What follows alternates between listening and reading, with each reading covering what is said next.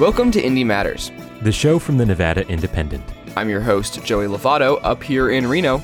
And I'm reporter and producer Jacob Solis down in Las Vegas. On this episode of Indie Matters, I sit down with veteran reporter Howard Stutz, who has covered the gaming industry in Nevada for decades, for part one of three of a series we're calling Flashback. In this first part, we start in the 1930s when gaming first was legalized in the state. After that, we have more from our conversation last week with editor John Ralston on the 2021 legislative session. At the end of the show, I chat with reporter Megan Messerly about vaccines, the rollout in the rurals, vaccination numbers, the statewide reopening, and more.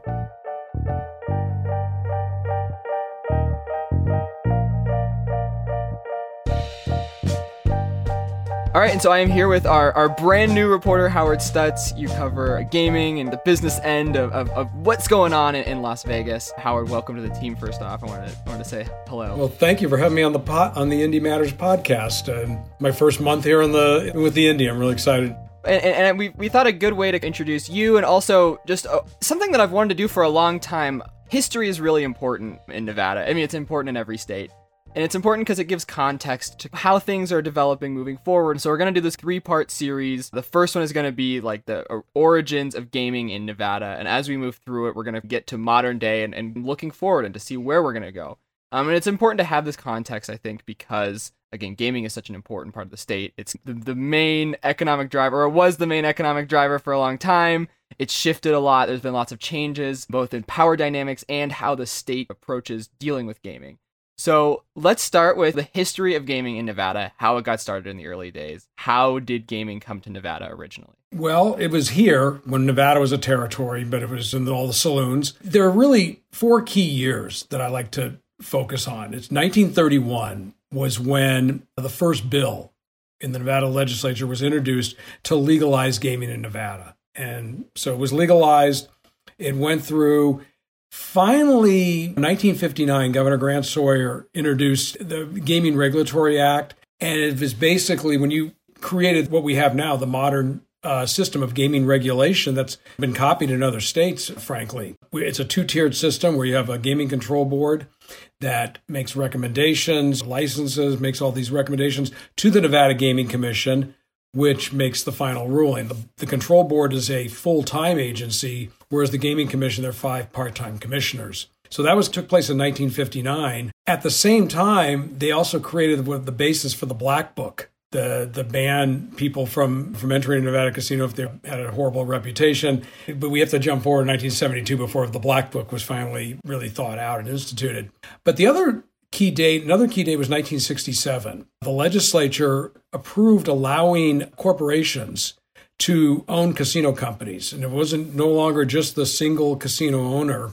It was a corporation, could be publicly traded, but we didn't see a publicly traded company until 1972 when um, Harrah's went public. They became the first gaming company to go public back in 1972. But you saw corporations come in. Uh, Hilton Hotels, for example, came in and bought what was then the International and the Las Vegas Hilton. So you saw this type of movement for on corporations getting involved in gaming. And then in Las Vegas, probably one of the most key dates was 1989. In the year, year 1989 was when the Mirage opened. That was the first all new, from the ground up mega resort on the strip in more than in probably about 15 years when Steve Wynn built it. It was the most expensive uh, hotel casino in in Nevada at the time, 565 million, which I think now that's probably what a couple of rooms cost in some in some of these strip resorts. But that's that that's kicked off the massive building boom that we saw in the Las Vegas Strip that began in the 1990s and, and continued up really into, until 2010 post recession when the Cosmopolitan opened. So that that those are really the key events, key moments, key years that happened with Nevada gaming. Rather than getting in all the the, the history, but you had people like Howard Hughes back in the '60s buying up multiple hotels on the Strip.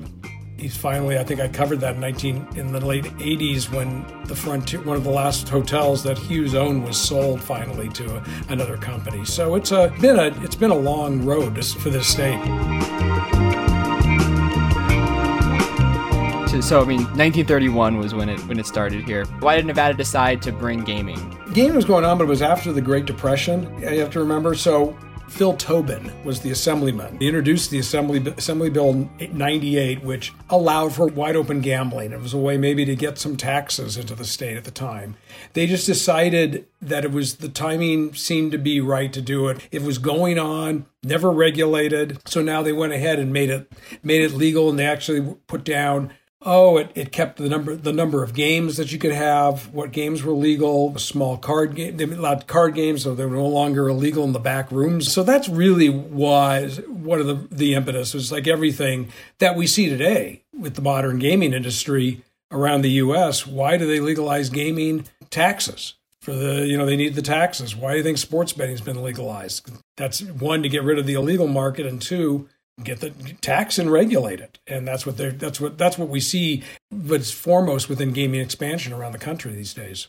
Yeah it's kind of interesting. I actually never thought about it like that. I mean one of the arguments for legalizing like drugs right is the same thing. It's happening anyway.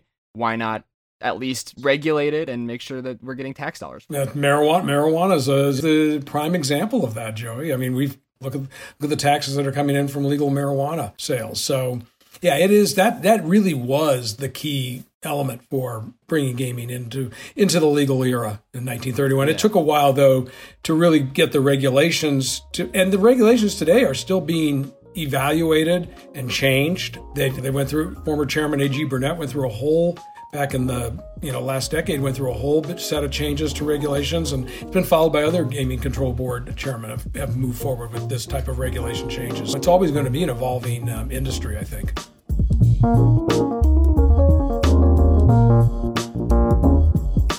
so when did Vegas, Las Vegas? We've got Reno, and I, Reno was was more established earlier on in Nevada's history, but Las Vegas really came into its own later on, and especially now. Like you think of Las Vegas, like when you think of Nevada, people think of Las Vegas. That's a lot, a lot of times what they think of as someone from Reno, that hurts my heart a little bit. But um, regardless, like the strip is, is this icon. I think another thing that people think about when they think of the history of Las Vegas is the mob. When did Las Vegas come into its own as this as this metropolitan area, as this place for people to go to gamble? And was the mob involved in that early part, or when did the mob become part of that? Mob was probably part of it in the 50s with the building of the Flamingo and Bugsy Bugsy Siegel. See the movie Bugsy? There's your history right there. Honestly, the best history movie on Las Vegas is the movie Casino because uh, that talked about discussed how the mob in the 60s and mainly the 70s but it was the mob was really prevalent in the 60s and the 70s with with casino properties. They were the reason when i first moved here in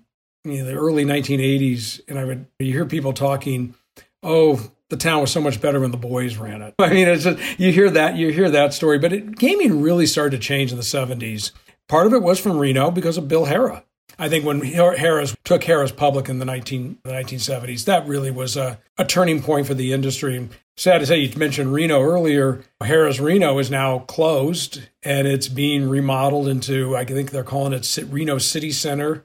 There will be gambling at it. There will be gaming. They they kept a gaming license there, and it's going to be just a small, probably more of a tavern type thing. Not not not won't be table games or any big casino. But getting back to that, I think really as corporations came in, that got the organized crime elements out of Nevada. But you, you know, there's history here with that. I mean, we you know, we have a mob museum in Las Vegas, in downtown Las Vegas.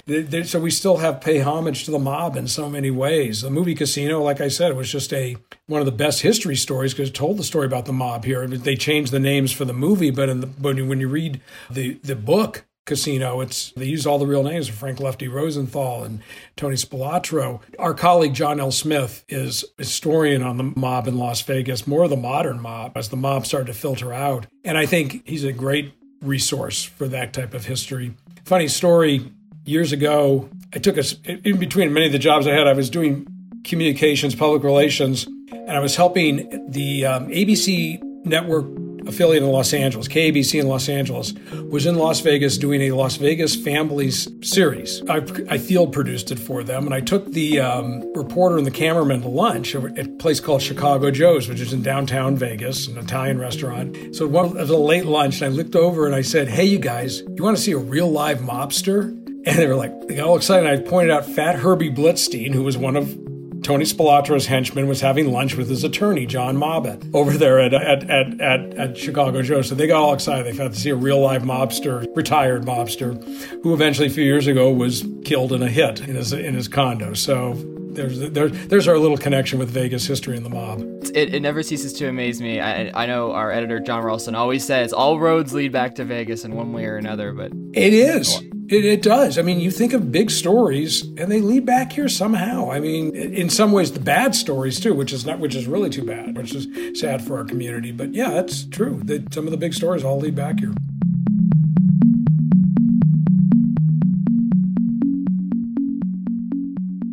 Well, the last of, of the part one here is kind of the height of Vegas. You know, we, we've got the mobs, and, and I know that, that was this big this big height. But then once that moved out and we have the corporations come in, when did Vegas and I guess gaming in general in Nevada hit its peak? 2007 was the biggest year for gaming revenues over 12 billion dollars. That was the record year. 12.8 billion. That was that 12.8 billion was the was the record year for gaming in Nevada. That that was probably if you talk about just pure gaming numbers alone that's the apex. That was the high point. It was really starting to pick up i said after after the mirage opened and then it was followed by excalibur and luxor luxor opened a few years later but that's that's really 1989 that's where it started and then they've started that building boom through that decade of the 90s the mgm grand the second version of the mgm grand the first mgm grand is now Bally's Las Vegas. It was the MGM Grand Las Vegas when it caught fire in 1980. Second MGM Grand Las Vegas opened in 1993. You had Luxor.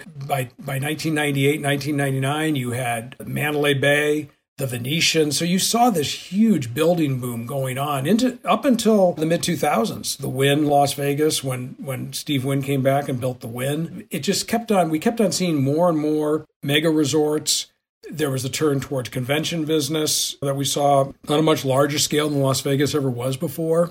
But it also, with this, the bigger resorts came the more entertainment, the more non-gaming attractions, and then about at that point, somewhere in that within that time frame, it switched where gaming revenues were not the driver for Las Vegas. It was the non-gaming revenues. But pre-pandemic, gaming revenues on the strip were about 35% of the overall revenues for the casinos. 65% came from the hotel rooms, the restaurants, the entertainment, the retail. That's where the real big change is. That has really been the change over the years.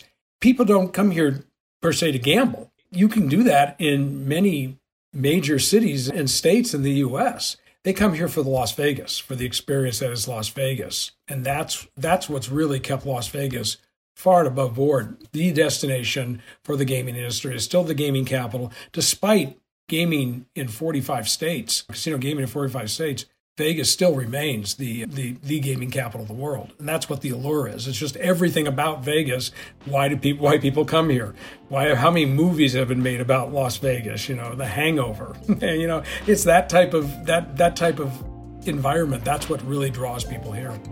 Well, I think that's a good place to wrap the first of three parts, and so we'll we'll wrap there. But we'll come back uh, next week for, for more about kind of where gaming shifted, and, and like you mentioned already, gaming is now in a lot of states, not just Nevada. So kind of how that has impacted the state. Howard, thanks for being on the first part. Thank you for having me.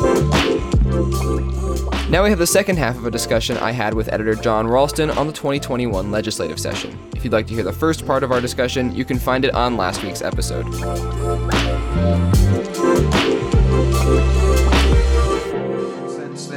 This is a session that is very different from uh, any other in Nevada history in the sense that for most of the session, the legislative building was closed, closed to lobbyists, closed, closed to the public. And so there was uh, even more secrecy, I think, than is usually uh, uh, coming in at a legislative session, which uh, some people may not know. The legislature is not bound by the open meeting law. So there's obviously some secrecy. And so I think that increased the skepticism about what was going on. Yeah. You mentioned the open meeting law. I want to talk about that for a second, just for people that don't know what it is, because I think it is an interesting uh, dynamic that, that we have in Nevada. But what is the open meeting law and, and why don't they follow it? Well, most public bodies, uh, uh, nearly all public bodies, whether they're a city council or county commission or, or, or, just like the regional transportation commission, have to follow uh, this law that is in statute that requires them uh, to give a certain amount of notice. I think it's still 72 hours, although I haven't looked uh, in, in a while, in which they say what their business is going to be at the next meeting. The legislature, which of course is responsible for passing state laws, long ago passed a state law that said that they are exempt from the open meeting law. The rationale for that essentially is, is that we don't have time for that towards the end. We need to suspend the rules. We need to do things very quickly. But I, it does, again, contribute to, to the perception that things happen in back rooms in the dark of night, et cetera, that we've all heard many times. So the, these these citizen legislators, these people, they're they're not full time politicians. I was kind of curious. We had a, a, decently sized freshman class come in this year. Uh, who are some standouts? Who are some people that really stood out to you uh, that are new that you you expect to see some more things from them in the future? That's a better question for uh, Riley and Michelle and Tabitha uh, who were up there. They they, they saw them uh, uh up close, and I'm not I'm not sure who is going to end up getting good reviews when when when all of is said and done. But there was a very progressive freshman class, uh, and and in in the assembly, and and I think Jason Frierson, who is a progressive by the way, but but but had to also has to deal with in the, in the politics of reality as a leader was very frustrated by most of, uh, of, of, those freshmen. It's easy to come up there and think you know it all in your first se- session, and then and then you lead learn some lessons. There was uh, there was a new senator by, by the name of Fabian Donate who got who got appointed, who I think is even younger than you, Joey, and that's and that's saying something. um, and he and he got and he got pretty good reviews from from from what I understand for not doing what some freshmen do and and and just strutting around. He he he kept his mouth shut. He learned. He stayed in what his subject matter expertise is in, which is healthcare. But uh, I think it's a little bit too early for that too. Well, what's what's not too early, I think, is is looking back on some of the people that are leaving. We're gonna have a lot of people leaving, a lot of big names, a lot of forces of nature that are that are are, are they're either terming out or they're not gonna run again, or for whatever reason they're not gonna be in the in the in the legislature in the next session. What are some of those names that are gonna really be missed? Really be you're they're gonna be felt. Well, there's really just one and then the rest. And the one is Maggie Carlton, who was the chairwoman of the Assembly Ways and Means uh, Committee and did something very unusual. In fact, it may be unprecedented in Nevada politics, uh, who was a state senator, then termed out as a state senator and went to the lower house and became an assemblywoman. And then it termed out uh, this time. Maggie Carlton is an incredible, only in Nevada story in, in the sense that she was essentially the first culinary worker ever to be recruited to run.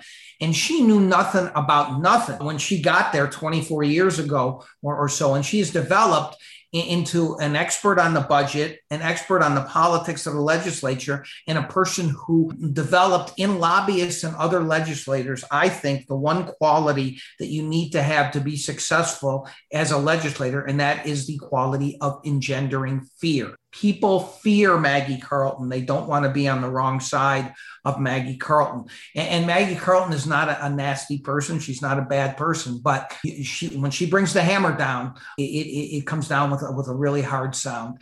Her, she is going to be missed just because I think her story is so great, and because whether you agree with what she did or not, uh, I, and, and, whether it was standing up for the culinary or standing up for state employees or, or, or, getting more money into education. She she was remarkably effective, and she is a regular person who became a very skilled and successful politician. You don't see that that often. Yeah. I just have a couple more questions for you. One is you tweeted this out, and uh, I always want to ask you about some of your tweets. They're always fun. But are we going to be the first in the nation for uh, for voting now? You know, it, it, there was there was some bills passed about that. It seems like it's a little ambiguous, especially with other states and their laws. But but we are going to be hopefully moving up in, in the in the order, huh?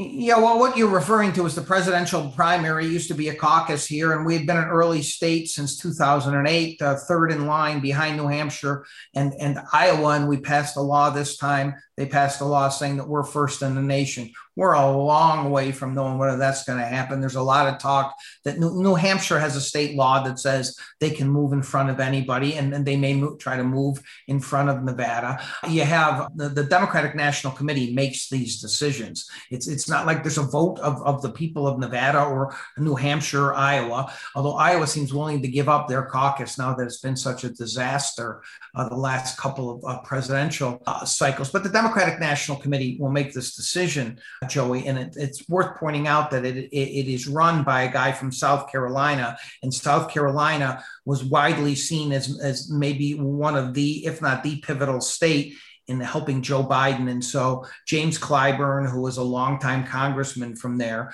certainly has said that maybe South Carolina should be first. So I think the best we may be able to do is tied for first and get get it done in the same day as South Carolina. But it's just way too early to know if that's going to actually happen.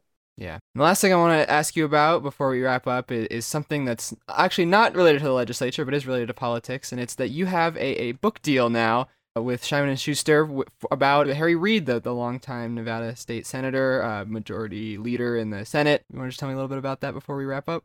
Yeah, every day I wake up not believing that this is actually real, that this book I've wanted to do for so long on maybe the most powerful and important figure in the history of Nevada. And I don't think that's melodrama. I think that case can be made uh, that I'm going to do the definitive biography and that I got him actually to cooperate and do a series of interviews. I've already done probably a dozen Zoom interviews with him, and, and, and he is really telling some great stories. Every day I wake up and say, I can't believe this is real. This is so exciting. And I'm never going to have time to do this uh, right. Uh, you know, most people take book leaves from their jobs to write a book like this. As you know, Joey, I'm, I, I can't uh, uh afford, and I don't mean financially, to take a, a, a, a, leave from the Independent, which is my little baby that I that, that has grown.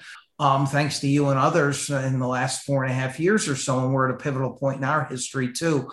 So it's very overwhelming. It's very daunting, but I really want to do it right, and and, and so I, am really I, I am mostly excited about it, but I'm also glad that I'm about to take about a month long vacation so I can prepare for the year ahead because with everything going on at the Indy and with this book and with an election cycle coming up, I think I'm going to be tired again pretty quickly after I get back. Yeah. Well, enjoy your vacation, John. And as always, thank you so much for talking with me. It's, it's been a, it's been an interesting last couple months, and I'm sure we'll see a lot more interesting stuff coming this summer. But uh, get some rest. Thanks, Joey.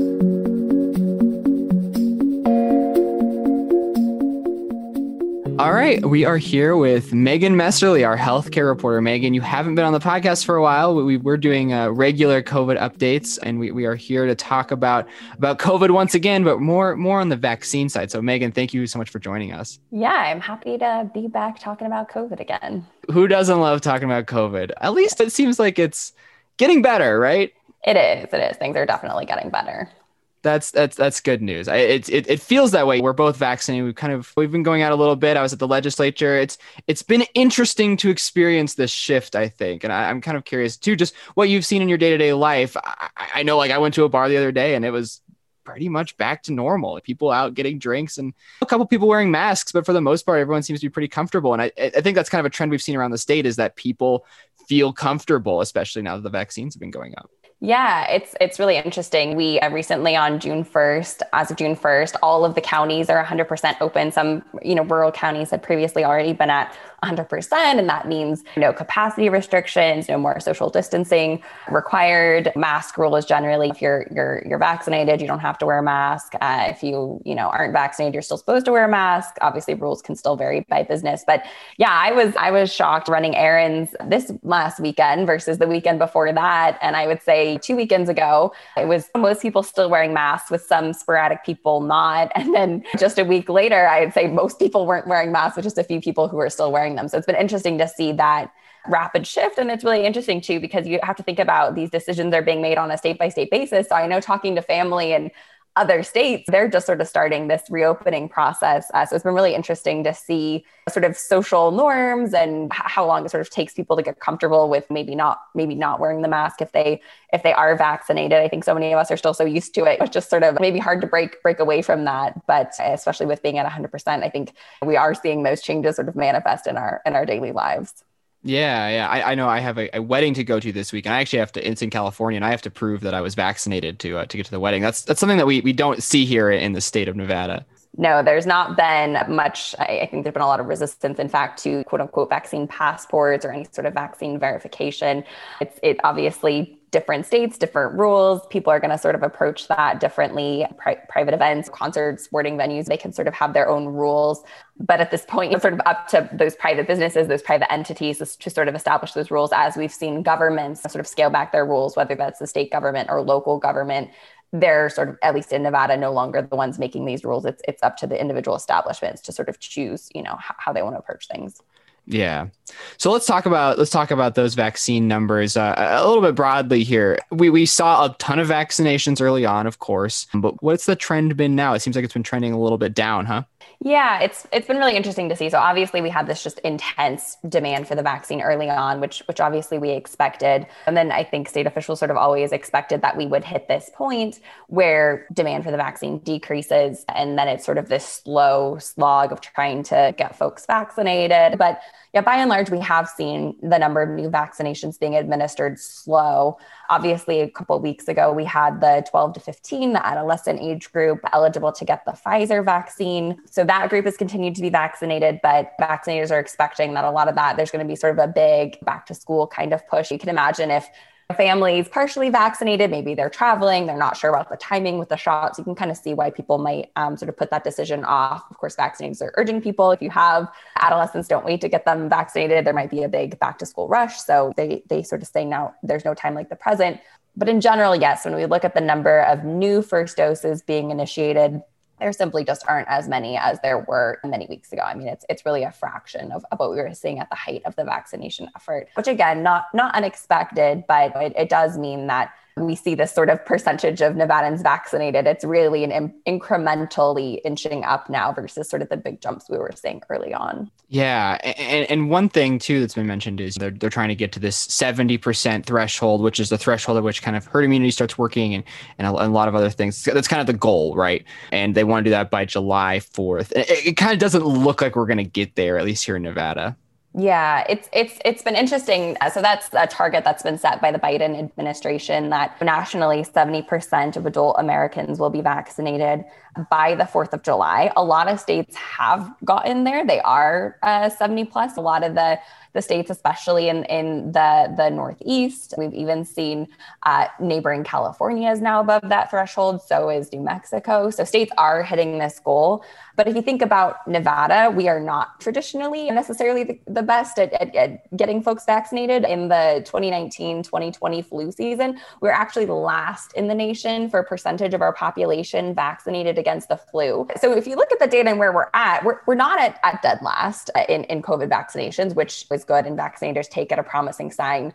You also look at the percentage of adult Nevadans who've been vaccinated, so that 18 plus population. It's slowly, at least at the time we're recording, it's sort of inching up on maybe the 60%. But again, it's sort of we're seeing these minor, minor incremental gains. So it's probably going to take us a few days before we even, maybe more than a few days till we get to that 60% threshold. So just looking at the way things are going, we're probably not seeing enough new vaccines being initiated every day. And we can't even, those numbers are just sort of for the whole population, not specifically looking at the 18 plus, which is what the 70% goal is referring to. But even just looking at that new population of folks who are initiating the vaccination process each day, it's it's probably unlikely at this point that we're going to hit that 70% threshold by the 4th of July. But I know vaccinators are looking at that number and saying, hey, this is still way more adult Nevadans vaccinated against COVID than we see for flu. So that is an encouraging sign. And yeah, also the fact that we're not last in the nation. We're usually somewhere in the the mid to mid to high 30s, somewhere in that 35 to maybe 40 range.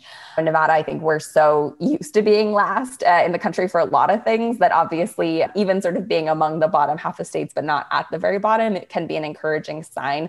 Nevada, Nevada's number one in my heart. So yes, in all of our hearts, in all exactly. and, and and one thing that we've seen in some states, I know like Ohio had like this. Basically, it's basically a lottery program where you could win a million dollars. Are we going to have some sort of incentive program where if, if you get the vaccination, you'll you'll be put into a lottery to to get a, a million dollars or win a new car or or something? Yeah, there was some talk about this at the the last meeting of the the COVID nineteen mitigation and management task force, which is the state task force that met to talk about sort of reopening criteria and monitor the situation in counties. That body is no longer meeting, but at their last meeting in May, they did talk a little bit about this. And so it sounds like uh, the state does have uh, some sort of a program in the works. It sounded like from what was uh, shared at that meeting that it would be maybe more of like a, a raffle or, or, giveaway of certain items, but state officials have not released the final details on that program. So I think we're still expecting to hear about some sort of incentive program from state officials, but no details have, have been released on that. So uh, to be determined is, is, is the latest update on that.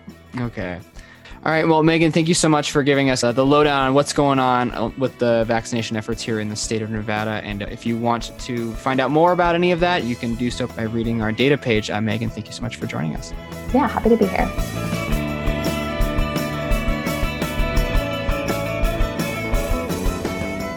Thank you for listening to this episode of Indie Matters. We'd like to thank Howard Stutz, John Ralston, and Megan Messerly for being on the show this week. Leave us a review wherever you listen. Subscribe to our newsletter, Soundcheck, which comes out on the first Friday of every month, and email us with questions, comments, concerns, bookbinding tips, Walkman alternatives, or whatever else you want to tell us about at joey at the nvindy.com or jacob at the nvindy.com. Reno band People with Bodies wrote and performed our original theme song. If you want to hear more of their music, you can find them on Spotify or Bandcamp. There's additional music on today's episode from Lance Conrad and myself. Thank you for listening to IndyMatters. I'm your host, Joey Lovato. And I'm reporter and producer Jacob Solis. And we'll talk to you next week.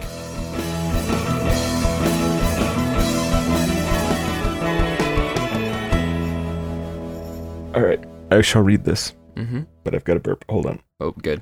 No, it went away. Oh, good. Okay. Where'd it go? Where'd it go? I don't know. It's just it's. Your it's, guess is as good as mine.